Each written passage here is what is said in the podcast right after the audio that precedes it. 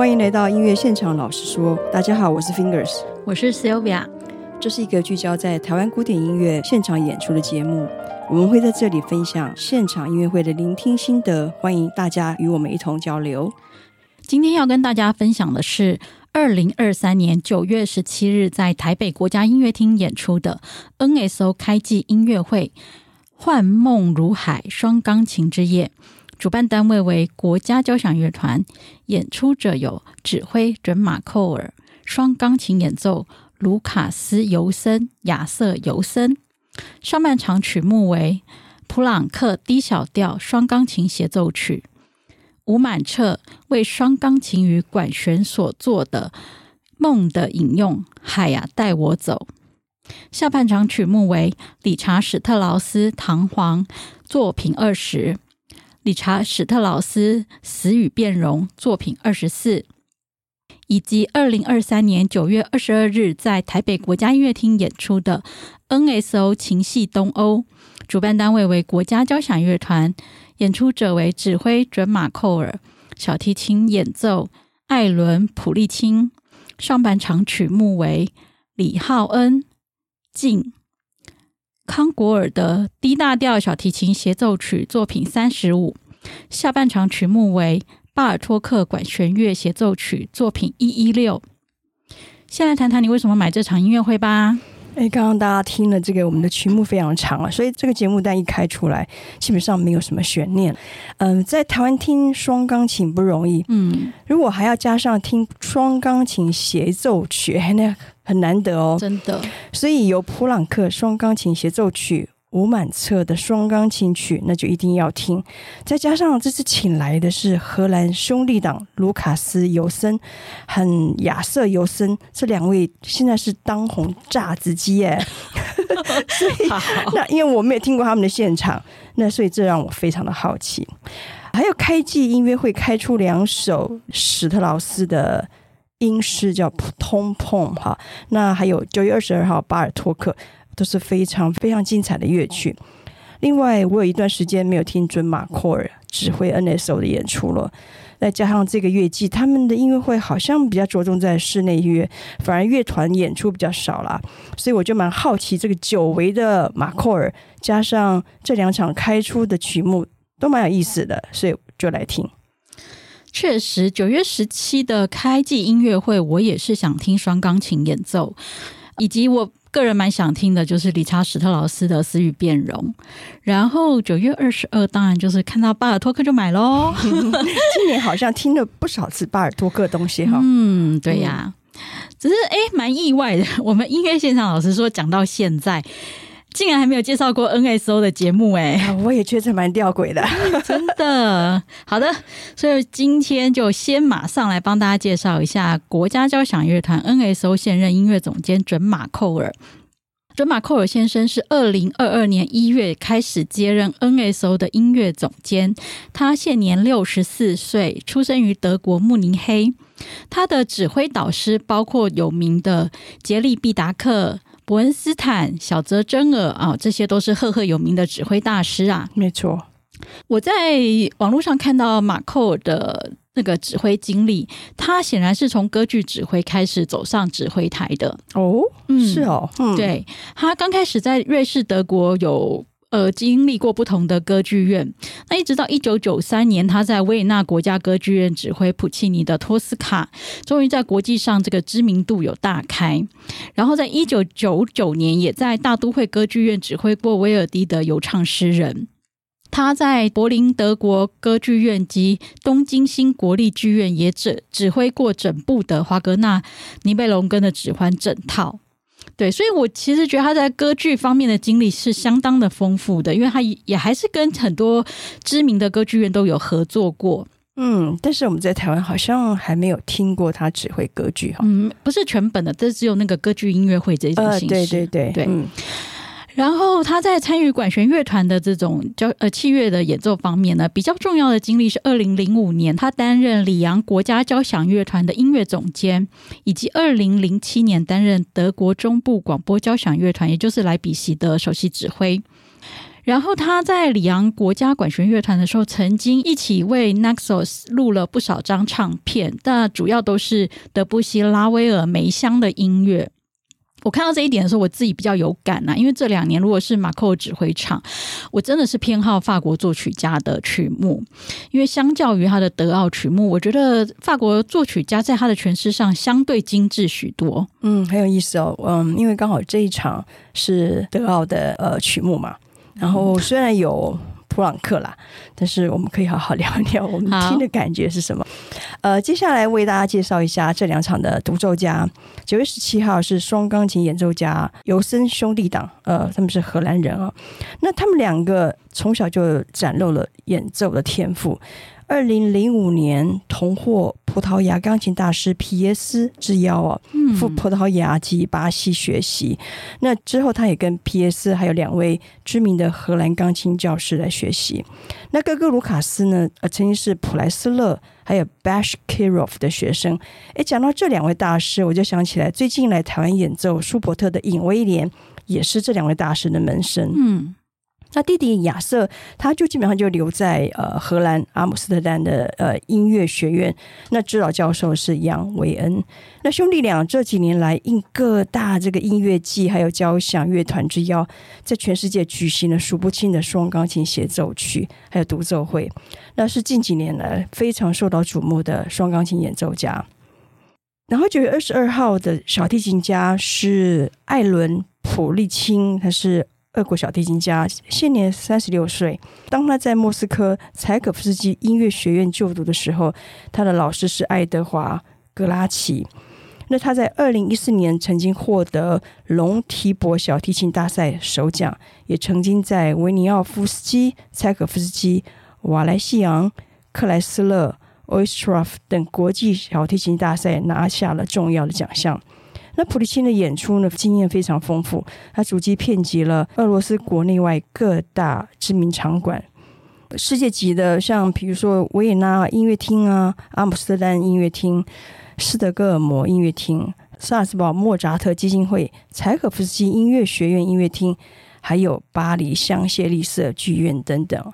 那普利钦目前在比利时安特卫普皇家音乐学院。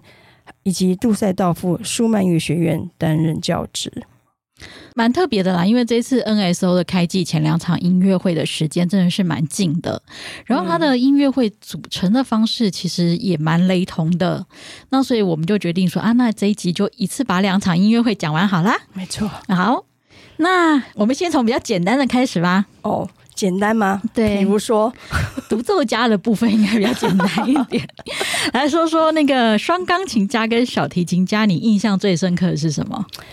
啊，我先来讲讲小提琴家的部分，因为小提琴家演奏的康果尔德比兄弟党的双钢琴好太多了。你这样子已经讲完结论了，我就直接完全不拐弯抹角，直接就讲到这个重点这样。那我们先讲这个康果尔的。二十世纪美籍奥地利作曲家康古尔的这首小提琴协奏曲，你只要听过一次哦，你就很难不会爱上乐曲里面那种满满的优美旋律、缱绻深情，非常非常的甜美动听啊。不过，在一九四七年的时候呢，他在纽约首演的时候，纽约的乐评家对这首浪漫唯美的乐曲可是一点都不买单，呃，甚至戏称它叫做好莱坞协奏曲。真的是、嗯、有偏见，没错，你知道，那就是基本上毫不掩饰评论家们对电影音乐和康果尔的这种比较华丽的后浪漫主义音乐风格的偏见啊。不过，真金不怕火炼，当时首演的小提琴家，你猜是谁？嗯，是很知名大师吗？当然就是知名大师，他是。小提琴大师海菲兹，哇哦，嗯，他不仅是跟美国圣路易斯交响乐团首演的这首协奏曲，后来还录音发行。哦，对，所以他算是非常非常喜欢这首曲子的。嗯，不过这首曲子真正开始被受到重视，应该是在一九八零年之后的事情了。那话说，这一回跟 NSO 演奏演出的小提琴家艾伦呃普利钦，我其实蛮喜欢他的演奏哦。这段期间，我们也听了不少小提琴家的音乐会嘛。那普利钦最让我印象深刻的是他他的音色，我觉得非常的温暖。甚至是在第三乐章那种技巧非常的艰难、狂飙的乐段，诶，他的功法非常的稳定，完全不会受到技巧困难影响。那他的音色变化是相当丰富的，不论是在这种高亢的高音，或者是厚实张力十足的 G 弦，我觉得他都能够维持音色上面的圆润还有厚实，他自然流畅的音乐性，其实很快就让我能够进入他音乐的情感里头。嗯。第二乐章慢板，我觉得他拉了非常感人。嗯，歌唱性的旋律是这种一气呵成，而且他拉奏出了女高音咏叹调的那种吟唱方式哦。嗯，像我听到他的弱奏，他的弱奏，他是高音处理的实在非常非常细腻，有一种迷雾的氛围，然后带进那种忧伤的情绪。这个时候我必须讲讲 NSO 在这首曲子，他的合奏就显得很被动。比如说乐团在为这个独奏伴奏的时候。其实他无法去配合独奏的这个情感。那当他的乐团成为主角的时候呢，音乐的表现就是很缺乏这种前后铺陈，嗯，还有这种延续感，所以你听不到那种起承转合的感觉。有些时候常常会觉得没头没尾，突然之间就出来了，然后突然之间就消失了，嗯，感觉是蛮错愕的。对啊，我记得我那时候听的时候，在笔记写下的第一个就是乐团感觉是很松散的加入小提琴独奏。特别是在那种小提琴独奏的乐段中间，如果要插入乐团的音的时候，特别能感觉到乐团的插入有点像是那种可有可无，不晓得为什么要来这个音的感觉，然后不太 join 在小提琴的世界里头，就感觉是小提琴自己拉的很开心这样子。对，对，就是他们两个中间是不是没有连结性的？对，就是唉。这怎么讲？就是像双人舞嘛，对不对？就是女生跳的非常的漂亮，然后而且非常认真的在跳舞。结果那男士就是有一点懒，然后就是偶尔才动一下这样子，没有要 没有要跳舞的意思吧？就是哎，我真的觉得小提琴真的独奏的是不错啦，可是就是被 N A 时候有一种拖着的感觉。我就觉得康果尔的这首明明就很好听，可是就少了一点点趣味感。没有一种很灵动的感觉在里面。其实像在乐团上面加入和声，还有这个氛围的塑造，其实是让这个音乐是更加的动人才对。嗯、但是让我们在这当中反而听到的是两个中间是很疏离的。嗯嗯，对。那普利钦的演奏是真的还不错，我觉得唯一我对他有一点 抗生的点是他的泛音不太适合我的胃口。OK，嗯，我觉得他的泛音对我来说是比较偏尖锐，所以我不是很喜欢他的泛音。不过他的整体的拉奏我是喜欢的，尤其他的安可曲，真的是这两首安可曲真是太精彩了。第一首是伊莎伊的第二号小提琴奏鸣曲的第一乐章，嗯，然后第二首是巴尔托克小提琴奏鸣曲作品一一七的第四乐章。天哪，你看听到这两首曲子就是热血澎湃啊！对对，跟之前的康果尔的是完全不一样的味道，真的真的，而且他的演奏超级精彩，马上就让我想到多提库哎，对，尤其是那个巴尔托克那一首，嗯，我觉得他真的演奏的节奏是明快而且热情的。的，对，而且听着会让人家觉得，哎，天哪，那个舞动感是非常好，嗯，你会很想跟他一起，就是 join 在他的音乐里头，这样子，对，真的是非常漂亮的一首曲子，嗯哼，呃，近期其实我们听了特斯拉夫、多提库赫，他们两个都来台湾的时候都拉奏了巴尔托克奏鸣曲，应该是今年嘛，嗯，对，今年听了两场都有巴尔托克奏鸣曲，就觉得非常心满意足，哎，没想到。普利钦的安可曲，他又送上了这个奏鸣曲的第四乐章哦，我真的觉得非常的有福气，真的，而且真的拿这个乐章当安可曲，真的是超级 有诚意的。对，当我听到安可曲的时候，哎，其实我非常非常佩服他的运功，呃，琴功的功哦，但他可以做到很放松，意思是说，音乐的走向，不管是这样高来高去，或者是快速的，或者是一种比较比较紧张的。他不管是怎么样的狂风暴雨，我觉得他做出来的音色都非常流畅，而且很圆润，而且不会发出那种很刺耳、尖锐、不确定感很强烈的那种音响。我觉得这是很不容易的。嗯嗯，我们来许愿一下，下次他来开独奏会吧。对，应该很精彩。对，好，好，那小提琴讲完喽。嗯，现在讲双钢琴了，嗯，让我这个 清一下喉咙，没错，这样让我先把我的气呢好好的先吞下来。这样，那刚刚说完了令我非常满意的小提琴家，嗯、那回头说说九月十七开季音乐会上半场的双钢琴。老实说，这场双钢琴我真的是四个字：大失所望。嗯，然后我一度我听完之后，我连下半场其实我都不太想听。哎，我那时候其实很想直接去音乐厅外面的酒馆买醉。你 有这么气？对，然后第二个想说要不要去要他们退钱的，就叫我消音一下了。尤森兄弟。我觉得他们可以把普朗克的双钢琴弹到这么的空洞、浮夸、哗众取宠，我都快哭了，像是很像在某个国家的春晚献祭哦。哦 我真的不仅吓到，而且还道心哦。我不仅被吓到，而且还被气到。呃，普朗克双钢琴协奏曲绝对不是一首听起来很 show off、很划拳秀腿的曲子。前阵子，会有个朋友，他请我为他的一个节气茶席秋分来选乐。那他给我的印象是月光海。那你知道台东的月光海，对不对？嗯，月光洒在这个平静海面上，映照出银白色闪闪发光的意象。我觉得是超级空灵、超级美的一个意象。那当时我选的音乐就是这首双钢琴第一乐章最后大概三分钟的片段，非常的清澈，很空灵。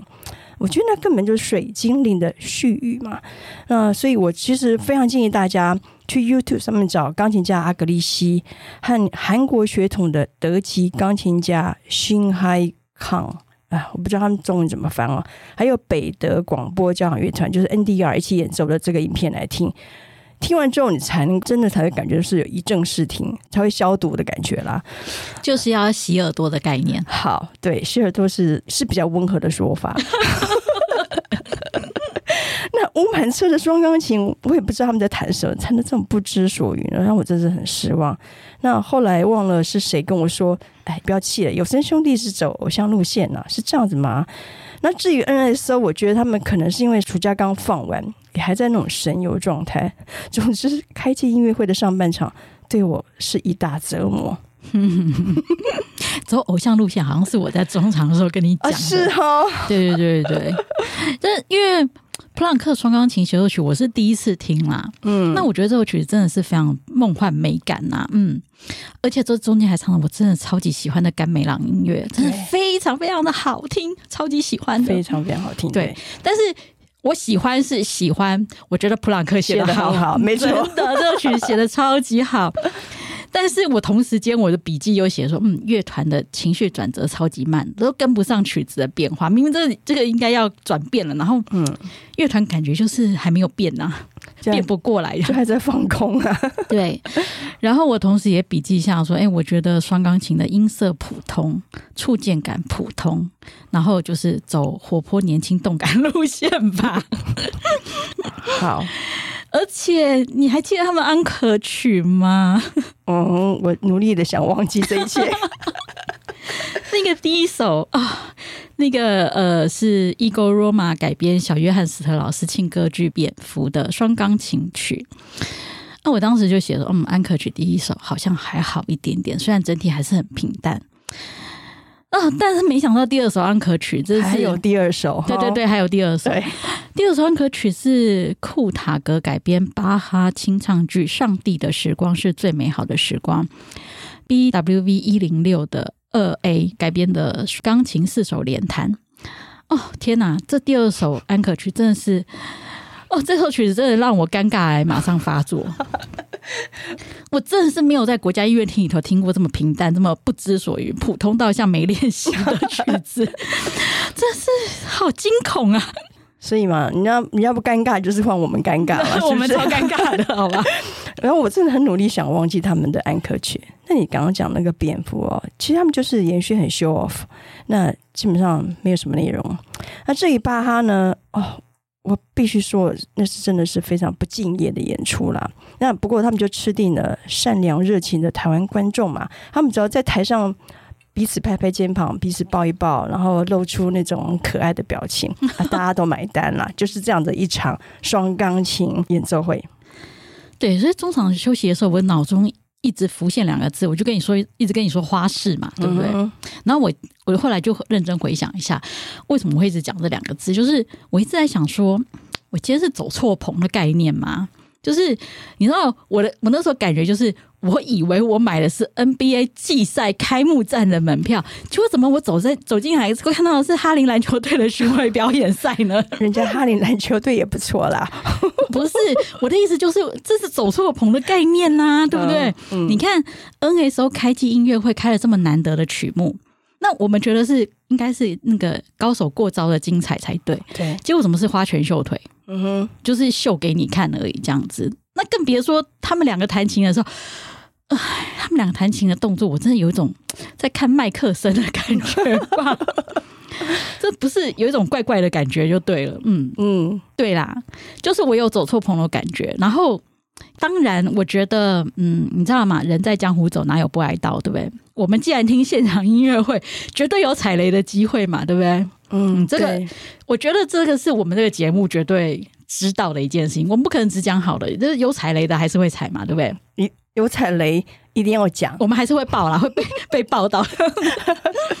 只是说 NSO 开季音乐会的上半场，哎，嗯，就踩雷了，这真的是。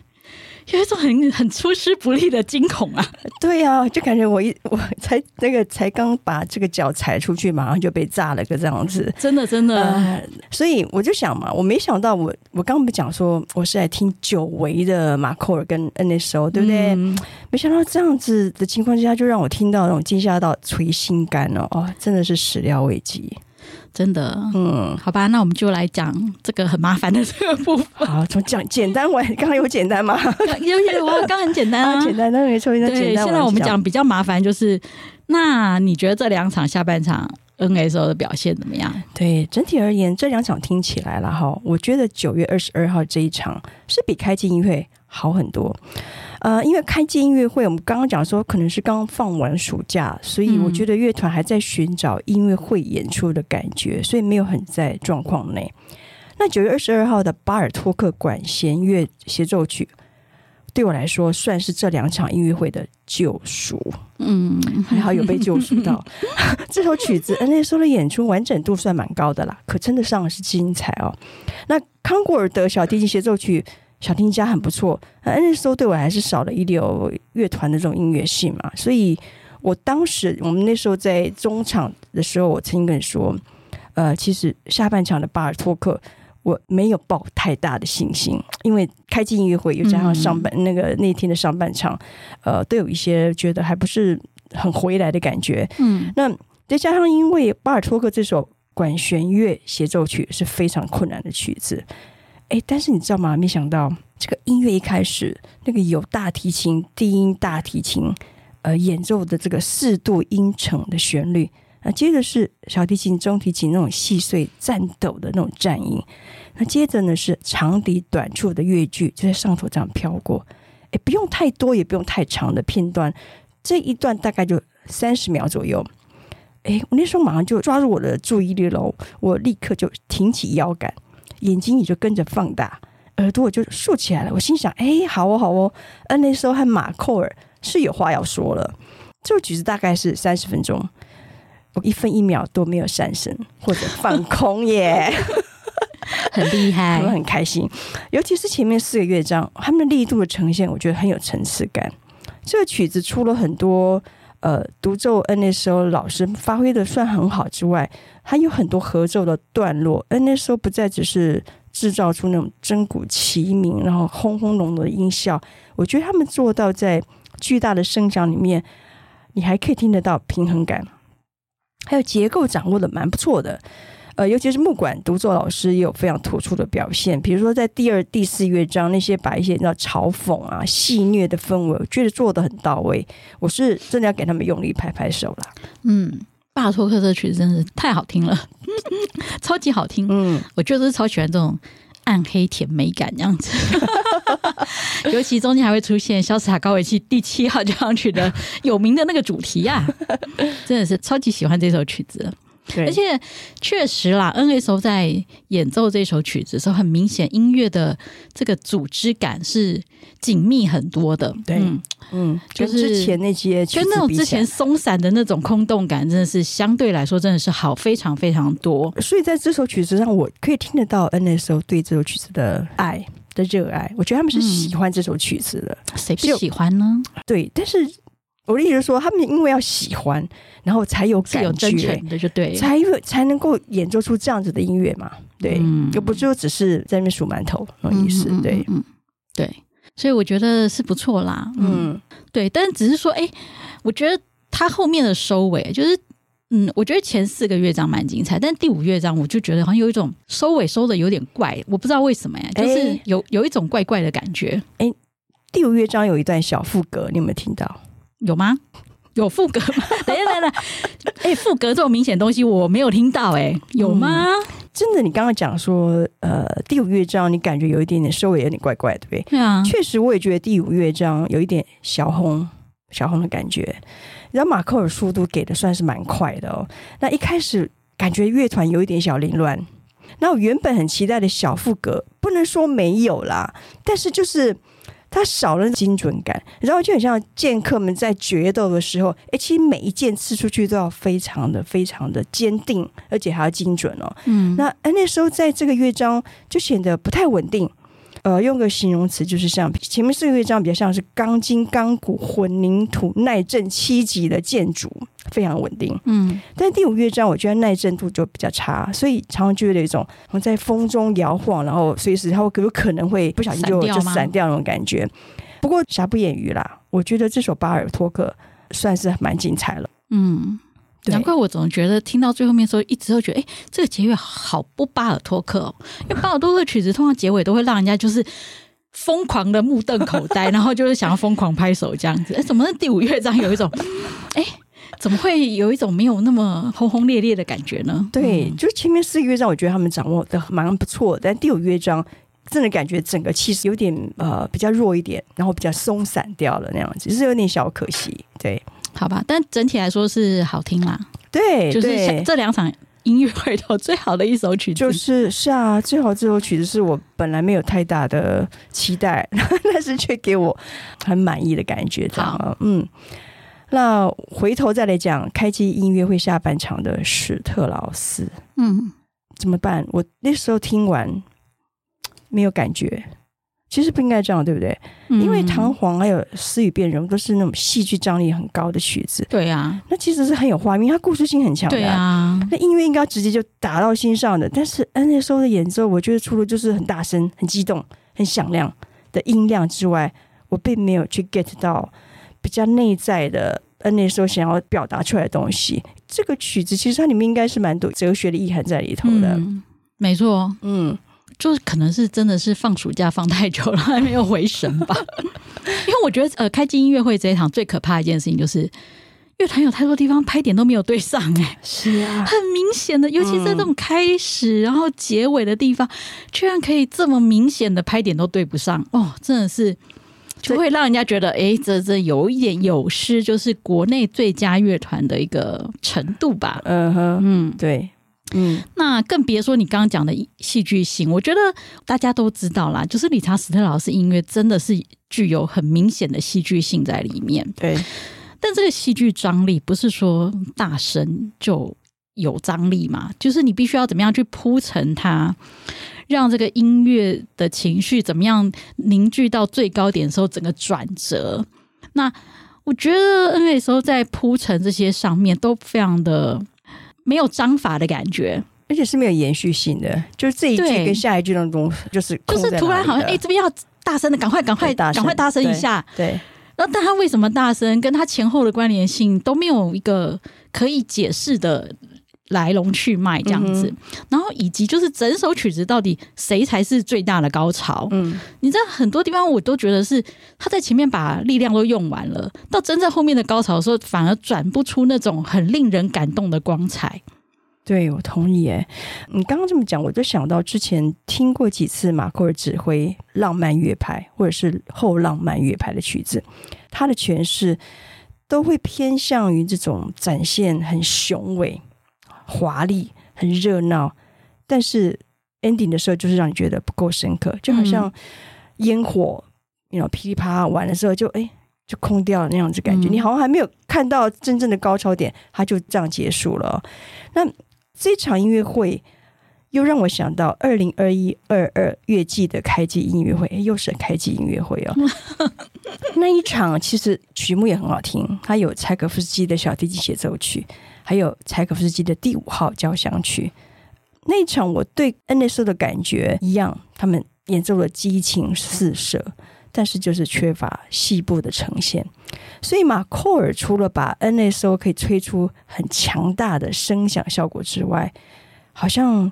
就没有办法再去把一些比较内在的、深刻的情感去做出来，而且它强大的声响效果，有些时候又爆开了，嗯，比较比较粗一点，一拳这样打下来，这样。嗯、那两年过去了，在今年的 NSO 开季音乐会，我听理查斯特劳斯这两首曲子，我的心得好像跟两年前柴可夫斯基那场很像，哎，就是他们的效果，音响效果是轰轰烈烈的，但是诠释上面。就很少有一些细腻的呃诠释，转折东西是比较缺乏的。听到后来感觉层次感是比较薄弱的。其实大家应该知道说音乐是流动的，所以每个段落之间他们都是延续的。那指挥要做什么？指挥必须把这些事情给交代好。作曲家写东西的时候，一定是有他的用意嘛。嗯，所以指挥家有责任、有义务把这些很复杂的音乐内容呢梳理清楚，然后乐团把他的这些想法执行出来。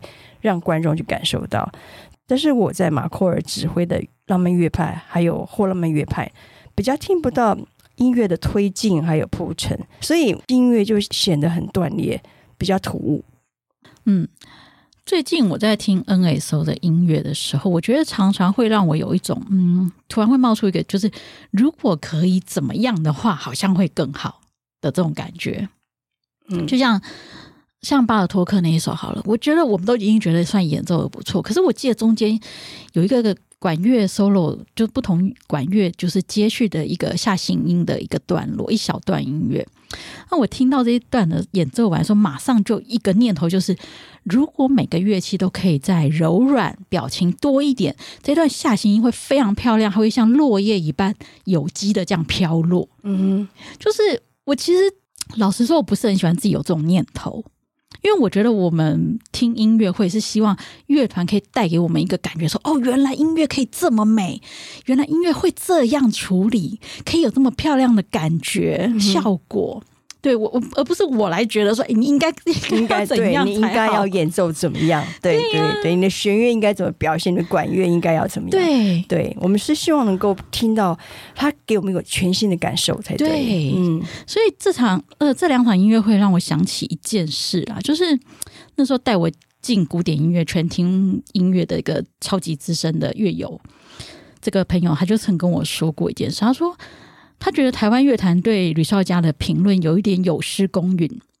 嗯哼，那我记得我那时候就跟他说：“哎、欸，我觉得吕少佳指挥真的太多规矩框架，他少很少那种很大幅度的表现。那这样几年下来听下来，你就会觉得就那样嘛，对不对？哈。”嗯，所以而且确实就是马克，我刚接任的时候，我觉得我就发现说，哦，原来那时候可以做这么大的音量，我从来没有听过哎。对，他第一场我就让我吓到，说对，那时候真的是可以可以被超出这样子的音量。对，可是也也就是音量大而已。后来就发现就只有音量大，对，就是音量大的中间没有细节，就明明。因为音量大还是可以做到音色是非常漂亮的，嗯、可是 NSO 的音量大并没有这样子的，让人家有这样这样子相同的感受，只有很大声而已。那这样大声大到后来，常会让人家很很不能忍受这种粗糙感。对对，所以老实说啦，就是马克尔在二零二二年一月接任之后，我真的听 NSO 的场次真的是越来越少啊。嗯。嗯哼对，而且我就我就是刚刚讲嘛，我其实就会刻意的去挑法国作曲家的曲目来听，因为相较之下，他的曲法国作曲家的曲目就会比较细致，比较不会这么厚重，就可以避免听到这种又又大声又吵闹、音色又不好的 感受。对，我觉得这这两场有让我一个想法啦，就是我觉得精致艺术本来就是必须要不断的淬炼呐。就是他没有说你这个团就是做到哪个地方，它就是一个顶，就永远乐团都可以有前进的空间。那况且是这么大的交响乐团，对不对？这么多人要一起努力，对不对？只是说我相信 NSO 是可以做到的，不是说做不到这些东西这样子。因为我记得，就是我开始听古典音乐之后呢，也有听这种就是国外知名团来台湾演出嘛。嗯、可是我觉得我可以记得很多我被器乐感动的。那种很深刻的感动片段，其实都是吕少佳指挥 NSO 的时候的曲目。嗯哼，譬如说他指挥的马勒，每一次我听都会让我有非常非常深刻的印象。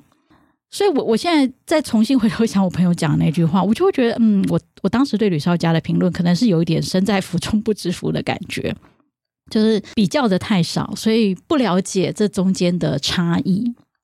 那。不过当然啦，因为现在反正就是马寇尔担任音乐总监嘛，对不对？所以其实我相信啦，就是如果可以花更多的时间去细致打磨 NSO，我相信 NSO 还是可以做到让人家很感动的音乐。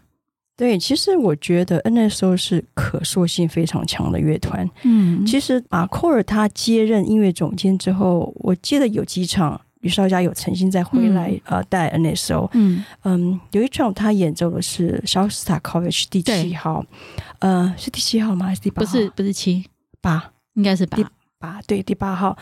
嗯，那时候那场我没有去听，对我听 NSO 我的感觉就是哇，他做的非常的细，对那。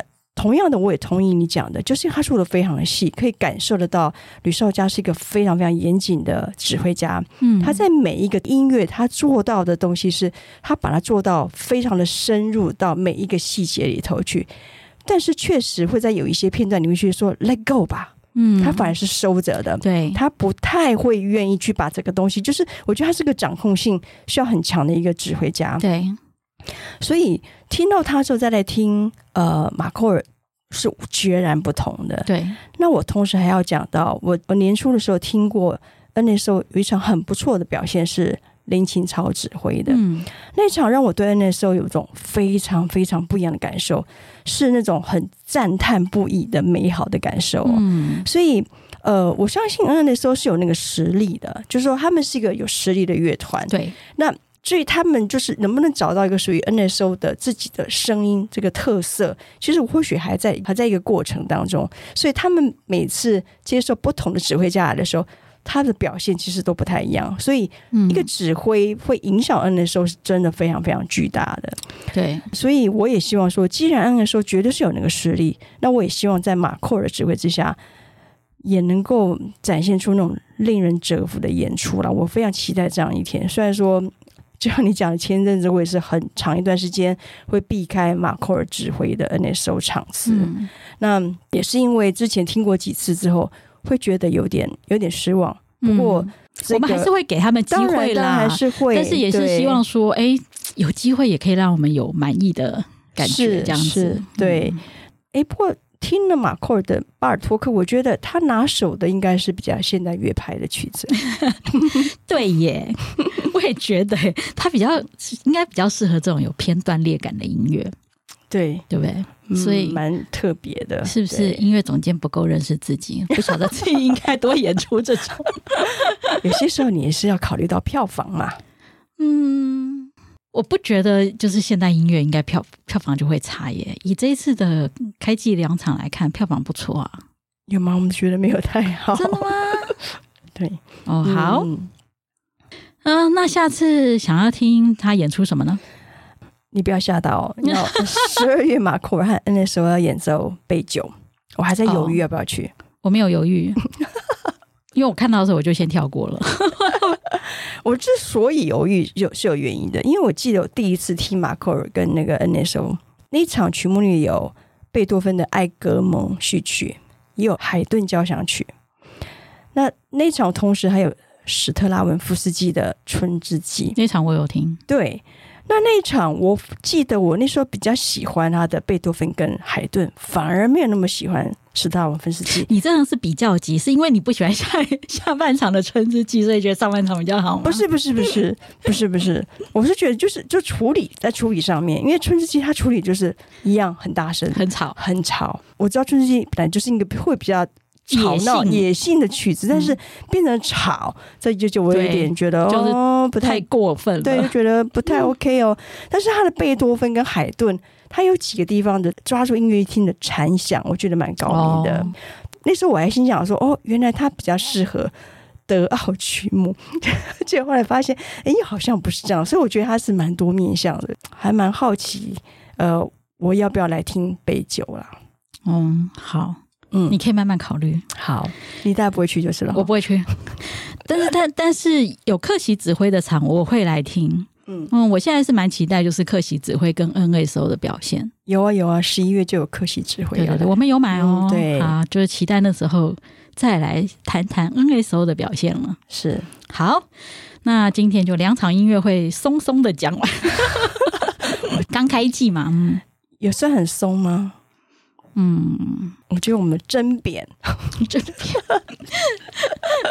好好，那就是一个开季刚开始嘛，就是我们还有很大的进步空间哦。是的，嗯，好好，想知道我们下次听什么，请 follow 脸书粉专音乐现场老实说，让我们在音乐厅共度最美的音乐飨宴。音乐现场老实说，我们下次见，下次见，拜拜，拜拜。